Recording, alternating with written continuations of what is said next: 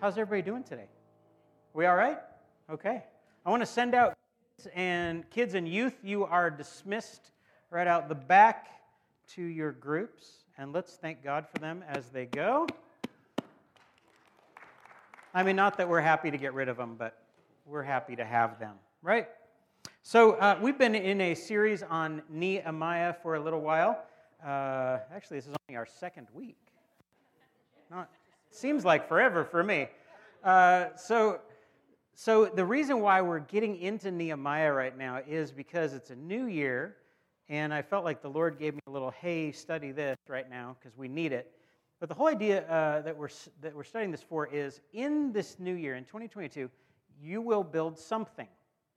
Hopefully, you won't just sit there on the lazy boy. You'll do something this year. The question is, what will it be? And will it be something that matters forever? And who will you build that thing or that process or that project or that right endeavor with? And God's given us each other for a reason. We're going to talk about that a little bit more today.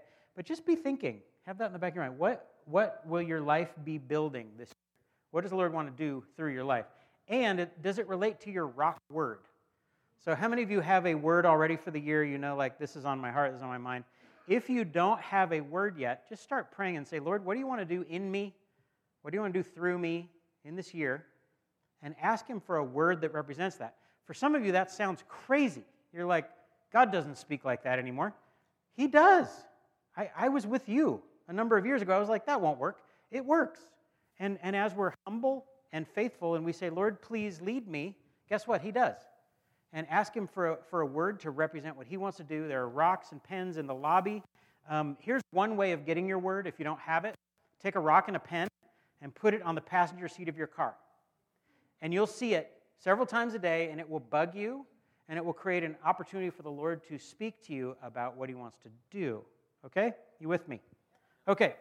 So let's let's review a little bit of last week. We were in Nehemiah chapter 1, and Nehemiah is not a prophet, he's not a priest, he's a normal guy, and he works in the, in the court of the king, and he gets a message from his, his brother and some friends who came from Jerusalem. He says, Hey, how are things going in the homeland? And they say, It's terrible. The, the walls are broken down, the gates are burned with fire, the people are in disgrace. It's, it's bad. It's not just dangerous, it's disheartening. And so Nehemiah, rather than saying, Not my problem, I got a good gig, he weeps, he fasts, he prays for a number of days, and his heart's broken by what, what is happening with the homeland. And so then he steps out in faith, and that's what we're going to get into today. So it's going to be a fun, a fun ride. Uh, in fact, let me mention if, if you're on Facebook, and some of you are watching on Facebook right now, just share the service because I think there are a lot of people home because of COVID that are uh, maybe needing a little encouragement and a little boost right now. So just go to Caneo Church and share it, and it'll get out there a little bit broader. So let's look at the very end of Nehemiah chapter 1. It says this in verse 11 Give your servant success today by granting him favor in the presence of this man. And then we find out his position I was cupbearer to the king. So, some of you know a little bit about this from ancient history. Cupbearer, very important because people are always trying to kill the king, right? So, he has a very important, very trusted job, also kind of a dangerous job. So, um, anyway, so that's his spot. So, between chapter 1 and chapter 2 of Nehemiah, because it gives us dates, four months have passed. So, Nehemiah has been praying, he's been fasting, he's been weeping, he's been asking the Lord, What do I do about this? And he says, Give me favor in the presence of my boss. And then he waits. Have you ever had to wait? Right? So he's not sure what's going to happen, when it's going to happen. But then um, when God opened the door, Nehemiah was ready to step through it. So let me ask you this before we read these verses. Uh, he, he asked God to do something impossible. The problem was 900 miles away. The problem was unfixable in a way. It was massive. How are you going to rebuild a wall if you're just a guy who lives 900 miles away, who's technically a servant somewhere else? Like, impossible. So you, in your lives, probably have something impossible. Probably every single person in here. Remember how many of you raised your hands because you're human? And we have needs, right? Probably there's a relationship in your life, or a situation in your life, or a person in your life, and it's impossible. You think there's no way that that person will ever come to faith. There's no way that that reconciliation could ever happen. There's no way that that could be restored. That's too broken. And you might say, that's just impossible. That's the situation that we're talking about today. So just identify that in your mind. And if you have that impossible thing, you may want to listen to today's message because hopefully it will be helpful to you. So, Nehemiah 2, starting in verse 1. In the month of Nisan, how many of you drive a Nissan? Okay, a couple. Okay. In the 20th year of King Artaxerxes, when wine was brought for him, I took the wine and gave it to the king. I had not been sad in his presence before. So the king asked me, Why does your face look so sad when you're not ill? This can be nothing but sadness of heart. Interesting, the king is paying attention, right? I was very much afraid, Nehemiah says. But I said to the king, May the king live forever. Why should my face not look sad when the city where my ancestors are buried in lays in ruins and its gates have been destroyed by fire? So the king said to me, What is it you want? And I'd love to see a video of this, like a movie, because I'll bet that's where Nehemiah went, right? Deep breath. What is it you want? The most powerful man in the world says, Hey, what can I do to help? So I prayed to the God of heaven. Good move, Nehemiah. And I answered the king, If it pleases the king, if your servant has found favor in his sight, let him send me to the city in Judah where my ancestors are buried so that I can rebuild it. So he opened, he asked for God to open a door. He was ready to step through it. And then in prayer, in humility, in faith, he took the steps, right? Why did the, the king said yes? The king said, Sure, I'll help you. Why did the king say yes? I think, I think we have two answers. One, the obvious one, because God answered Nehemiah's prayer. Give me favor in the eyes of this guy. And I think related to that, Nehemiah wasn't a jerk. He had favor in the eyes of the king already, and then God multiplied that. He used that and went, right? So Nehemiah took another big risk when he said, Hey, what do you need? The king, the king said, How can I help? Nehemiah said, I need a bunch of construction materials. I need letters to get me to and from safely through the lands of our enemies. Uh, and, and the king said, Yeah, I'll do all that, and I'll send you with troops as well. And Jonathan and I were talking earlier today about how this was a period in history and a certain king in history that had a vision for expansion and empowerment rather than control and dominance. So it's interesting that even the, the things happen all in the right moment in time, not just God working in the heart of a king in this moment, but God working through the heart of a king to do a lot of things during this period. So, verse 10 so, so Nehemiah heads to Jerusalem with this entourage, right, to get stuff done. And all the, all the lumber and, and materials have been supplied. Troops are going. So, this is a bunch of people going. And then he gives the, the letters to the governors of Trans Euphrates to get from Mesopotamia, and, you know, from per, the Persian Empire over down to Israel. And on his way, the bad guys hear about what's happening. And verse 10 the enemies are not happy that someone is looking out for Jerusalem and wants to rebuild it and looking out for the needs of the Jewish people. So we're going to come back to that in a couple of weeks. Verse 13 Nehemiah did not tell anybody why he was there for a few days. I thought I think it'd be kind of interesting to see how that was. They're like, "Hey Nehemiah, so what are you doing in Jerusalem?" And he's like, "Family business." And I wonder what he said. You know, what would have been his answer? I, I can't tell you. Uh, you'll find out in a few days. Uh, see if you can guess. So, so he shows up. He goes out at night, sneaking around around the city walls. They must have thought he was nuts because it was not a safe time. He goes sneaking around, checking out the walls to survey the damage. Some of it's so bad he can't ride a horse through it. He has to leave his mount behind, and he keeps just checking it all out. and, and I have a picture in my mind of him weeping while he's checking things in the dark and just realizing how bad this really, he thought it was bad, and it realized over a couple of days how bad it really was. So, verse 17 Then I said to them, You see the trouble we're in. Jerusalem lies in ruins, its gates have been burned. Come, let us rebuild the wall of Jerusalem, and we will no longer be in disgrace. I think that's an interesting word right there because it's not, let's rebuild the walls so that we can be strong, so that we can be safe, so that the future looks good for our kids, so that we're not in disgrace. Uh, because the city was their national identity, it was also their religious identity, it was the walls around the temple where the living God dwelled. And, and now that the people were in disgrace, and their nation and their religion were in disgrace. And so this is a big deal that he's talking about. So, verse 18, I also told them about the gracious hand of my God on me and what the king had said. So, he doesn't just say, Hey, you guys, you want to do this thing? He says, Let me tell you what's going on. Big picture. God blessed me, He answered my prayer. Check this out the king is paying for it, and, and we have his protection, sort of, to get this done.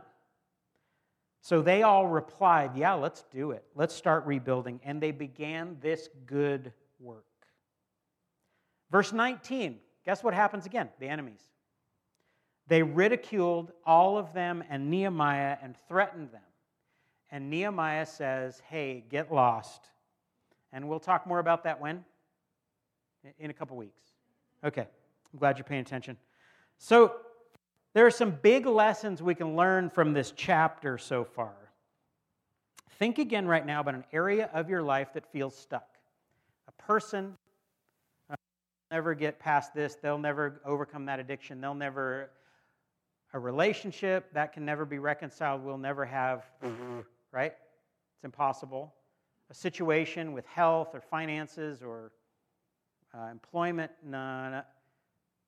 Just keep that in mind and let's talk about this passage. So, four things that we're going to check out from this passage. First one is this pray and ask God to open doors. So, it's probably the thing in your mind probably is impossible for you. As a human being, marching around on planet Earth, that reconciliation, that restoration, that healing probably is impossible for you, but not for him. So that, that's kind of a good starting place where we say, okay, I'm, I'm right that it's impossible, but God's inviting me to believe for what's impossible. Are you with me? Are you sure? Okay. So he is powerful enough and he is caring enough to answer in very specific ways. Nehemiah said, Give me favor with this guy. What did God do? Gave him favor with that guy. In fact, gave him more favor with that guy than he even thought was possible. So I have had that happen in my life where I'll pray something and I'll hope something, and then God does it plus two. And I'm like, wait, what? You actually answered the prayer more than I asked for? But don't we do that with our kids? We want to bless our kids. We want to love our kids. We want our kids to thrive. So that's not saying that God's going to give you twice as much money as you ask for. What it is saying is God's going to love you more than you expect. That's just true. Some things are too, we feel like are too big to bring to Him. Nothing's too big for Him. The Word says nothing's impossible for our God. Some things we feel like are too small to bring Him or too petty, or if it bugs you, it can bug Him too. Now, Michelle and I were talking this week about sometimes we pray about bunions and and you know little issues in our lives and we're like yeah but god you got to fix that sometimes we got to get beyond ourselves because sometimes we're just petty. But but if there is something in your life that's bugging you and it continually is bugging you it's on your heart it's on your mind bring it to him even if it seems insignificant because he loves you. Now um, one of my favorite passages about asking and praying is matthew 7 and, and jesus says and, and some of you have memorized it. Ask and it will be given to you. Seek and you'll find. Knock and the door will be opened, right? You've, you've heard that, right? Do you know what comes next? It says if, if a son asks a father for something good, a father's not going to give him something bad. And that's just not how it works. And so he says, even though you earthly fathers know how to give something good to your sons and daughters, how much more would God in heaven, if you brought him something humbly and in faith and say, I really need your help, how much more is he going to give the good to you in your life? Right? Okay. 1 John 5 14. This is the confidence we have in approaching God. That if we ask anything, what does it say? Shoot. Right? But what if I want something and I don't know if it's will, his will? And ask him. Well, what if I want something and I know it's not his will? Then you're probably not going to get it. Right? So, how do we know his will? Uh, Romans 12, 1 and 2. You can read it later. So, there are ways to tune in with God's will through his word, through his spirit, through obedience, through time. You can figure out, oh, this is probably consistent with his will.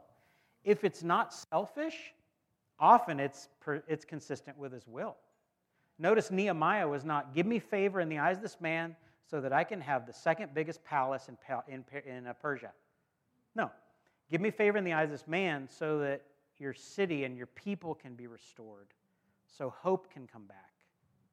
Now we're talking, right? That's where prayers really get answered when we're take our eyes off of ourselves and we're trying to help somebody else. At James Storehouse, and Jesse's here, she works at James Storehouse, but they have miracles all the time. It's like it's like miracles are as common as like floor tiles. I mean, it's like every day they're like, well, you know, I don't know how we're going to get 16 bunk beds this week. And then somebody calls and they have 16 bunk beds this week. And I mean, funny, there were triplets that they needed car seats of a certain size and style and everything for. And, and they were on the phone, like, I don't know if we're going to get these. And then somebody called and was like, oh, I've got three um, on the way to you. Is that, do, do you need that? Like, this kind of thing just happens all the time. And, and here's why because it's not about taking care of their own needs, it's about loving and serving somebody else. When we're loving and serving somebody else, it's like the, the, there's an open heaven, and our Father just loves to bless and give favor and, and provision. Am I right? It's, it's just downright fun. Okay, so, so let's, let's get on with, uh, with where we are with that verse. So it says in verse 15, and we know that he, that he hears us. If he hears us, whatever we ask, we know that we will have what we asked of him. So there's this funny thing that happens in Scripture where um, there are promises everywhere that if you ask, it will be given. In our lives, sometimes we ask and we're not given. And then we go, oh, well, that must not be true. But what, what God wants to invite us into is this conversation with Him of, hey, I don't see the answer. What does that mean? And where the Lord can, can coach us and give us faith and give us courage to take the next step in prayer to believe that He may do that a different way than what we expect. Here's one way that that plays out. If you pray for someone's physical healing and they are not healed of cancer and you freak out, like, right, like, God, I thought you said you would and you didn't, right? What if the conversation is more like, God, what are you up to in this situation? Why? Because why is my sister not healed? What's going on? And what if the conversation comes with the Lord that He's up to something bigger than just cancer? In our lives, cancer is like here. And in, in God's mind, He's like, that's part of you. Your physicality is part of you. But I'm, I'm worried about, I'm concerned about, God speaking, your relationships, your future, how, how tight you are with me. I'm concerned with your emotions and your mental state. And He, he is way ahead of us on the healing of a person. So, so I've, I still pray for specific healing in somebody's life, and I also pray, Lord, help me see what's going on so I know how to pray. Right on? Okay. So once he once we pray, once we bring it to him, we need to make be sure we're ready to step through when he answers. I, I have I can't tell you how many times I prayed for like my relationships with my neighbors or with somebody in my family, and then got up at the door and I'm like, uh, oh, I wasn't, I didn't think you'd actually answer that, you know. Um, I remember we were praying as a small group uh, a few years back for the next door neighbor of the, the people who lived there and was going through all kinds of just junk in their relationship and you know mental issues all kinds of stuff happening. So we're praying for him and then and then um, a, a, couple of us you know the kids ran by us so we, we looked up you know from from our prayer or whatever and he's outside at the glass knocking while we're praying for him. None of us even know the guy and we're like is that the guy? And my friend's like yeah that's the guy go talk to him sometimes god answers our prayers like and we're not ready for it and I love how Nehemiah was, as soon as God gave him favor, opened the door, and Nehemiah's like, deep breath, deep prayer, here I go. Pray and believe that God will answer and be ready when he does. Right? Don't just go through the motions. Number two is this start from where you are, not from where you wish you were. Nehemiah walked around the wall and went, Yeah, this, this is bad. And it didn't give him despair. He could have looked at it and went, oh, wow, you know, maybe I should go back to the drawing board. Maybe we don't really build the wall. Maybe we do something different. But he, he assessed the situation and he went forward anyway. When we are building our lives, when we're rebuilding something that's broken in a relationship, we have to be honest. Look in the mirror. What was my part in this? How bad is this? Start from where we are, not from where we wish we were. God knows where you are. I mean, it's not like putting on a happy face and going, Isn't it great, God? And He's like, No, it's not. It's pretty broken. You messed this one up, but I want to help you. Right? Um, some of you need to hear this too. Um, sometimes people feel like I can't get things ready, uh, right with Jesus because, well, I'm too messed up. I'm too dirty. I have this going on in my life. I, I, once I get things cleaned up, then I'll go talk to him. It's like, that's like getting cleaned up before you go in the shower. That's like cleaning your house before the cleaning lady comes. How many of you ever? That's nuts. Okay? So, so some of you need to hear this. You don't get your act uh, straightened out before you come to Jesus. He cleans you up. He straightens you up. Start from where you are. Say, Lord, I'm a mess. And he goes, I know. I've been waiting for you to admit it. And then he says, I want you anyway. I want to love you. I want to be in you. I want to make your life mine. And we just got to say yes and let him clean us up. Some of you need to hear that right now online. I'm, i feel it. Okay. Three, don't go alone. So I think it's interesting that Nehemiah did not tell the people who, was, who were going to help him rebuild why he was there. He already knew. I can't do this alone. I'm going to have to get all these people involved, and some of them are going to like it, and some of them are not going to like it, but we're going to do this together. And he knew that ahead of time. So let me ask you this Who are your people? Well, I don't know if I really have people. Well, you probably have people. The question is, do you have the right people? So, if God's calling you to rebuild something in your life to be about uh, some healing, some restoration, something that seems impossible, you will not be able to do this alone. You will need people, His people, in your corner, in your life, to pray along with you, to believe along with you so you don't lose hope. And, and, and the cool part is, then you get to celebrate together when this thing is working out and you get to be frustrated together and you're not alone when it looks like it's not working out. So, does anybody know about a football game happening today? So, so there's some kind of a game uh, starting at 12. I heard about it. You won't be out of here in time. No, I'm just, I'm just kidding. I'm just kidding. So, so what would happen if, if the quarterback of the Rams, Stafford, what, what would happen if he went out alone today against Tampa Bay? how would he do? Hospital at best, death worst. Right? But it, it wouldn't go well. It wouldn't even be fun to watch. So, and same thing. I mean, Tom Brady, he's got it going on, right? Unless he's taking on a whole team. Now, I think the Rams are going to pull this one out. I hope so. Okay, anyway, so, but here's the picture. Sometimes in our lives, we're like, you know, I'm pretty good. I'm a pretty good Christian. I can do this. Here I, here I go. And, and our enemy is like, awesome. She's trying to do it alone. I got her now. And then maybe it's hospital. You give up, right? And you're like, I'm hurt. I'm not going to try that again. You lose faith. You lose courage in the Lord, even though it was your fault. Or maybe it's death. Maybe something really bad happens that's irreversible because you tried to do all this stuff alone. Let me take this another level. How many of you have heard of a thing called COVID? Would you raise your hand? Okay. So there have been some good results of this pandemic season where some of us have gotten serious about our faith. There, has been a lot of um, changeover and changes in churches and in Christians gathering. Some stuff has been good. Some of us got to garden. Some of us got reacquainted with our families, right? But here's a bad a whole mess of isolation. A whole bunch of people that still are not up for being with others. And, and here's the problem we're created as social beings.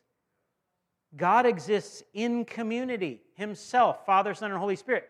God Himself is not alone. So, how do we think we can pull it off? We're created in His image, need each other. The body of Christ is a corporate picture all of the pictures of us as Christians are cooperative and corporate and group. We're the body and the building and the army and the, right? All this stuff. So, so I feel like the enemy has um, given us this lie that you and Jesus is all you need. And just, you can, you can be fine. Just you and him, and then you go to heaven, and no worries, it's all fine. The problem is that you're going to be frustrated and alone. You're not going to have power in prayer. You're not going to have power to rebuild stuff alone. It's not how it works. And the enemy gets his way by spreading us all out. So, what happens? How many of you like to barbecue? A few of you? So, if old school barbecue, you have all the briquettes, right? And they're right in their place and they're self lighting and it's kind of exciting, right? Okay? What happens if you spread them all out a foot apart each. How well does that work out? You're not cooking anything. That's what the enemy has done with the body of Christ the last 30 years, not two. He has split up the body of Christ, made us not trust each other, not, not want to be together, not want to be plugged in, not want to use our gifts, not want to pray with each other, not want to be accountable, all that stuff, right? And then the last two years has been even more. Like he's just stomping on all these cold coals. So, what happens if the coals get back together? Even if they don't look very good, they get hot. I remember going to the beach down at Sycamore, and it was like 8 in the morning, and I stepped on somebody's coals from the day before. Hello, they still have life in them. Right? I think it still hurts. It hurts to tell you that story. So, the, the Lord wants us to come back together. And, and, and I'm not saying come back together right now so you can all get COVID right away. No, be smart. And, and if you're at home and you're, you're riding this out right now, this little wave, because you don't want to bring it home to a loved one and get them sick and whatever, great. You have to work harder to stay connected. If you show up here in person, it's easier to stay connected if you're at home or working from home, churching from home, everything from home, you are going to have to use your phone more than I am to stay in touch with people, to pray with people, to see how they're doing, to maintain this cohesion in the body of Christ, which we've lost. Okay? Anybody? Amen. So, some of you out online, I love you, and the Lord does, and He wants you to stay connected. So, figure out what that means for you. And if you're isolated from fear and from worry and from whatever, bring that to the Lord and say, Lord, I bring you this. And I ask that you would rebuild my I ask that you would rebuild our family and our family of faith. Amen. Okay, now, number four, here's the last one. You will face opposition when you rebuild something, as long as it's something important. If you have no opposition, it's Probably, you're probably building a wimpy thing. But if there's something beautiful, something powerful, something eternal that God wants to do, I've talked to a few of you in this room who have a broken relationship a, a, a broken ex marriage, a broken thing with a, a daughter or a son or a parent, and you're like, mmm, man, if you go into that water because God's calling you to restore some stuff, you're going to be opposed because the enemy will fight you on this. And human nature will fight you on this. But I love what Nehemiah did when he was challenged. He said, My God is going to do this. He didn't say, I'm tough enough. He didn't say, Talk to the hand. He said, God is going to give us success. Nehemiah 6:15. Check this out. So even though all of this happened, even though the opposition came, even all the junk flew in Nehemiah's face that we'll talk about in a couple weeks. The wall was completed in the year 444 BC. How it says is on the 25th of Elul in 52 days. The impossible was done in 52 days. Okay? That's not bad. 52 days of hard darn work that we'll talk about the next few weeks. The year, if we do the math, is 444 BC. Can you say that out loud? Okay, so we know that this is actually true because archaeological remains were found in 2007 in the city of Jerusalem. And it's interesting, previous to that, they had not found Nehemiah's wall. So if you read some stuff from the 80s and 90s, all these really smart scholars are like, ah, the Bible's false. Look, here's proof. Right? They never found Nehemiah's wall. They were all, they all talked like that, really mean. Okay? And so, but check this out in 2007, this, see in the red square, that tower looks like newer construction. It was tipping over. And so the archaeologists had to rebuild it because it's like, obviously, this thing's like 2,500 years old. We got to fix it. So they get under there, they do build, build all these little supports that, that start falling apart. The thing starts falling apart.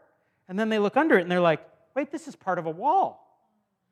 So they found Persian period Nehemiah's wall, that tower and the stuff under it is all part of Nehemiah's wall. It just had been built on top of it, and the stuff on top of it was precious, so they didn't want to dig under it. Right? Because these are all artifacts from, you know, 2,400 years ago. And then they dug down and they're like, oh, wait, these are older. So they found uh, some pottery and um, some arrows, some dog skeletons. That's interesting. But they found some cool stuff down under here, and it's clear that it's all Persian period. So Nehemiah's wall, I mean, look it up. It's everywhere. No, no one is arguing about did they find it, did they not. So now the plot thickens, okay? So Jerusalem being rebuilt was part of a prophecy from a few years previous in the book of Daniel. So, book of Daniel, if you have your Bible, look at Daniel 9. You won't believe this part. This is super cool. So, you've heard of the 77s, some of you before, right? So, I'm going to read a couple of verses. Verse 24 77s are decreed for your people and your holy city. What's the holy city? Jerusalem. To finish transgression, to put an end to sin, to atone for wickedness, to bring in everlasting righteousness. These are this is not like normal earthly simple things. It's not like you're going to have seven horses and you're going to have eight barns. These are some big spiritual concepts. To seal up vision and prophecy, which literally means to fulfill it or put a stamp on it, and to anoint the most holy place. Interesting, that word can mean holy place or holy one. Hmm. Look at verse 25. Know and understand this. From the time the word goes out to restore and rebuild Jerusalem. When did that happen? Nehemiah chapter 2. We're going to restore the city, okay? Until the anointed one, who's that? Probably the Messiah, right? Until he comes, there will be seven sevens and 62 sevens. How many sevens is that complete total? 69 sevens, okay? It will be rebuilt with streets and a trench, but in times of trouble. After the 62 sevens, the anointed one will be put to death and have nothing. So, if we do a little math, we put seven sevens and 62 sevens, those are years together, and we come up with 483 years. Now, here's a funny thing we have how many days in our calendar? 365 plus some leap years right? So in the Jewish calendar, how many days are in a year? 360. So if we multiply that out, we get 6.6 to 7 years difference in the date. Okay? So if we take 483, which we just had, minus 7 for the wrong calendar, because Americans have the wrong calendar. Okay? They had the right one. Amen? Okay. We come up with 470, 476. What year did Nehemiah finish the wall? 444. So 444 minus or plus 476 years puts us at AD 32. Wait a minute. How did that just happen? Right? Now, I was skeptical. I met with my dad at Stonehouse because he was all excited about this passage. And so we got together this past week, and he showed it to me, and he showed me the numbers, and I'm like, yeah, right. They would have taught me that in seminary. So then we looked through it, and then I did some research, and I did some more research, some more research, because I never want to give you something that's like just on the internet, right? So I went deep, deep dive into this. I read like books that I don't, I understand books. I read books I don't understand this, this week for you.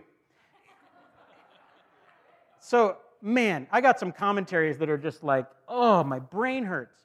So, so but I was looking through all this, all the numbers and stats and numerology and all, it's real. So it literally lines up to the date when Jesus died on the cross. And if you look at the first part of that verse, atonement, the end of sin, and then you look at the last part of the verse, this person will be cut off in the holy city, and the Holy One will be cut off in the holy city. That's what Daniel was talking about, and it's where Nehemiah went to do the work. It is in that city that all that happened.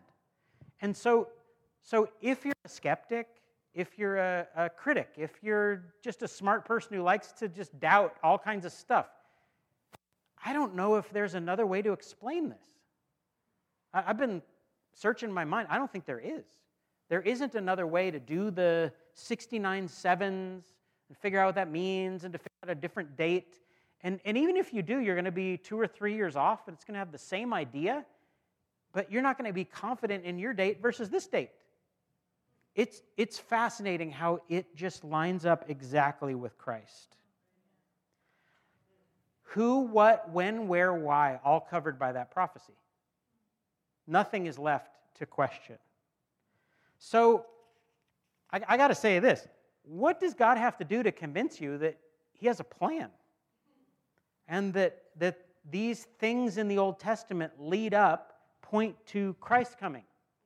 and that the rebuilding of the city of Jerusalem is all part of this plan of the city, the nation being reestablished, and then the Messiah coming and dying in that very place. It's all part of the plan.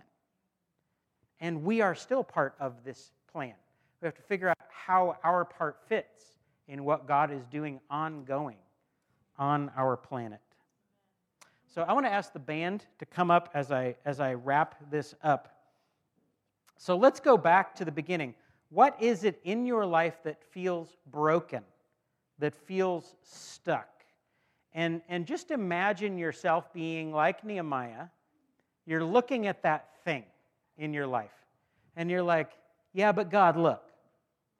Look at, look at, look at this part of the wall. Like, it, this is not good. And, and, and look, this has been burned. Like, this, how do we repair that? And but remember we talked about we got to be real. We have to in prayer and in conversation with the Lord say, "Lord, I feel like you've put this on my heart that needs fixing and it always is a source of pain or a source of doubt or source of frustration." So Lord, give me the courage to go in there with you and assess it. And just right now, just in prayer, just say, Lord, what will it take to rebuild that? So I got to tell you a funny story. So I have a good friend, and his parents split up when he was um, in high school. And it was a painful divorce and pretty awful situation, and brought a lot of pain for all of them, especially for him and his sister. And, and, then, and then many years later, uh, his parents got things right with the Lord. And, and this is funny. They never remarried, but they live across the street from each other and see each other every day. And they go to the same church and they hang around all the time. And this contentious, awful, you know, the, the, the pain and the, the tension of years has, God has turned it around and made it friendship and brought the family back together. Fascinating. God, but it's not what they pictured. Them living across the street from each other is not what anyone pictured. But there's something that God wants to do in our lives where it's, it may not be exactly what you picture. But if you bring to Him, this needs to be rebuilt and trust Him with the process, I believe He will answer you and He will lead you through the steps of rebuilding whatever that is that's broken. And remember, you will face opposition, you will face frustration, and you will need others. That's just being human. So it's unfortunate, but it's, part of how we find ourselves. But how cool that we get to support each other in rebuilding. And I believe that through our community groups, especially, a lot of those conversations are going to be happening of what's God rebuilding in you and how can I help? How can I pray? And after the service today, um, we're going to have some people available to pray with you. And, and so I would just love for you to take that opportunity. And so, Scott and Julie, would you guys be inside? And Michelle is going to be outside if you want to grab her, if you'd rather pray outside with somebody. And, uh, and we'd just love to pray with you before you get out of here. So let me, let me just wrap it up with this. What will it take to rebuild that thing that has been bugging you, that's been on your mind? If you say, I have no idea, that's a good place to start. It's a good prayer. Sometimes in my life, when something's hard, I don't know how to fix this. I just know it's on my mind.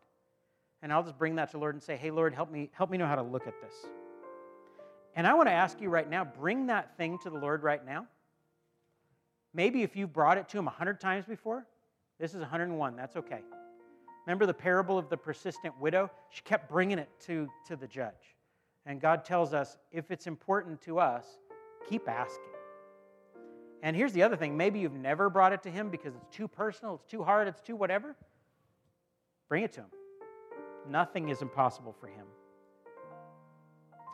Ephesians 3 says, To Him who is able to do immeasurably more than all we ask or imagine, according to His power at work in us. Look at that. It's not about you. If God wants to do a thing, ask Him to do it. If He put it on your heart, ask Him. It's not about us, it's His power. He is able to do it, not me.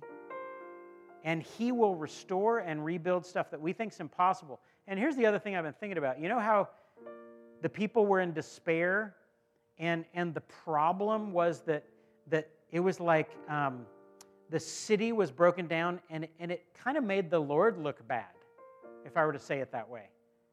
The temple was, was decimated, the city walls were down, the nation was disbanded. Their, their hub of faith was broken down. And the God, the creator of all, didn't look faithful to his people in that moment because they were not faithful to him. I believe that God wants to rebuild some stuff in our lives that, in a way, doesn't paint him right. As his people, we need to be people of restoration, people who take risks, people who have relationships with people even though it's difficult. He wants to restore some stuff in us so that people believe in Him. So they're going to look at your life and go, wait a minute, how did you make peace with so and so? And they're going to know that He's real.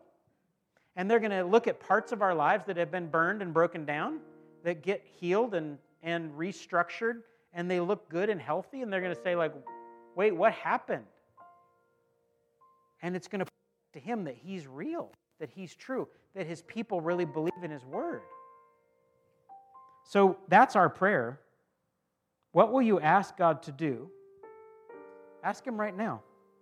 And let's pray about it. And and remember not to do it alone. So i want to pray a prayer for you um, I want to ask if, if, if you want to pray just a, a risky prayer of something that's broken, something that's burned, just hold out your hands just in front of you and go like, just as a picture of Lord, I bring you this thing. And I have a thing, so I'm doing this too. Actually, I have two things. so, uh, Lord, we bring you these things in our lives that look broken and burned, and we don't see resolution We don't know what, what's going to happen. But Lord, we know that you've put them on our hearts. We know that you can do immeasurably more than all we ask or imagine. That's what we're asking for. We don't know how you're going to answer, but we ask that, Lord, you would answer. So this year, in 2022, we bring you these issues, these broken and impossible things, and we ask Jesus that you would reign over them, that you would bring hope and help and healing where we think it's impossible. And Lord, help us also to tell somebody else what we're praying about and invite them into the process. Help us, Lord, to not walk this road alone because you've given us each other. And Lord, if we've been isolated, we ask for your forgiveness. We ask, Lord, that you would break our hearts for others, not just for ourselves. And Lord, that you would reconnect your body. Lord, would you heal these things for your glory? And may we look back on this year as a year of healing, restoration, and building beautiful things that will honor you forever and, and give glory to your name, Lord. And we ask that in Jesus' name. And everyone said, Amen. Well, let's sing, a, sing one more song.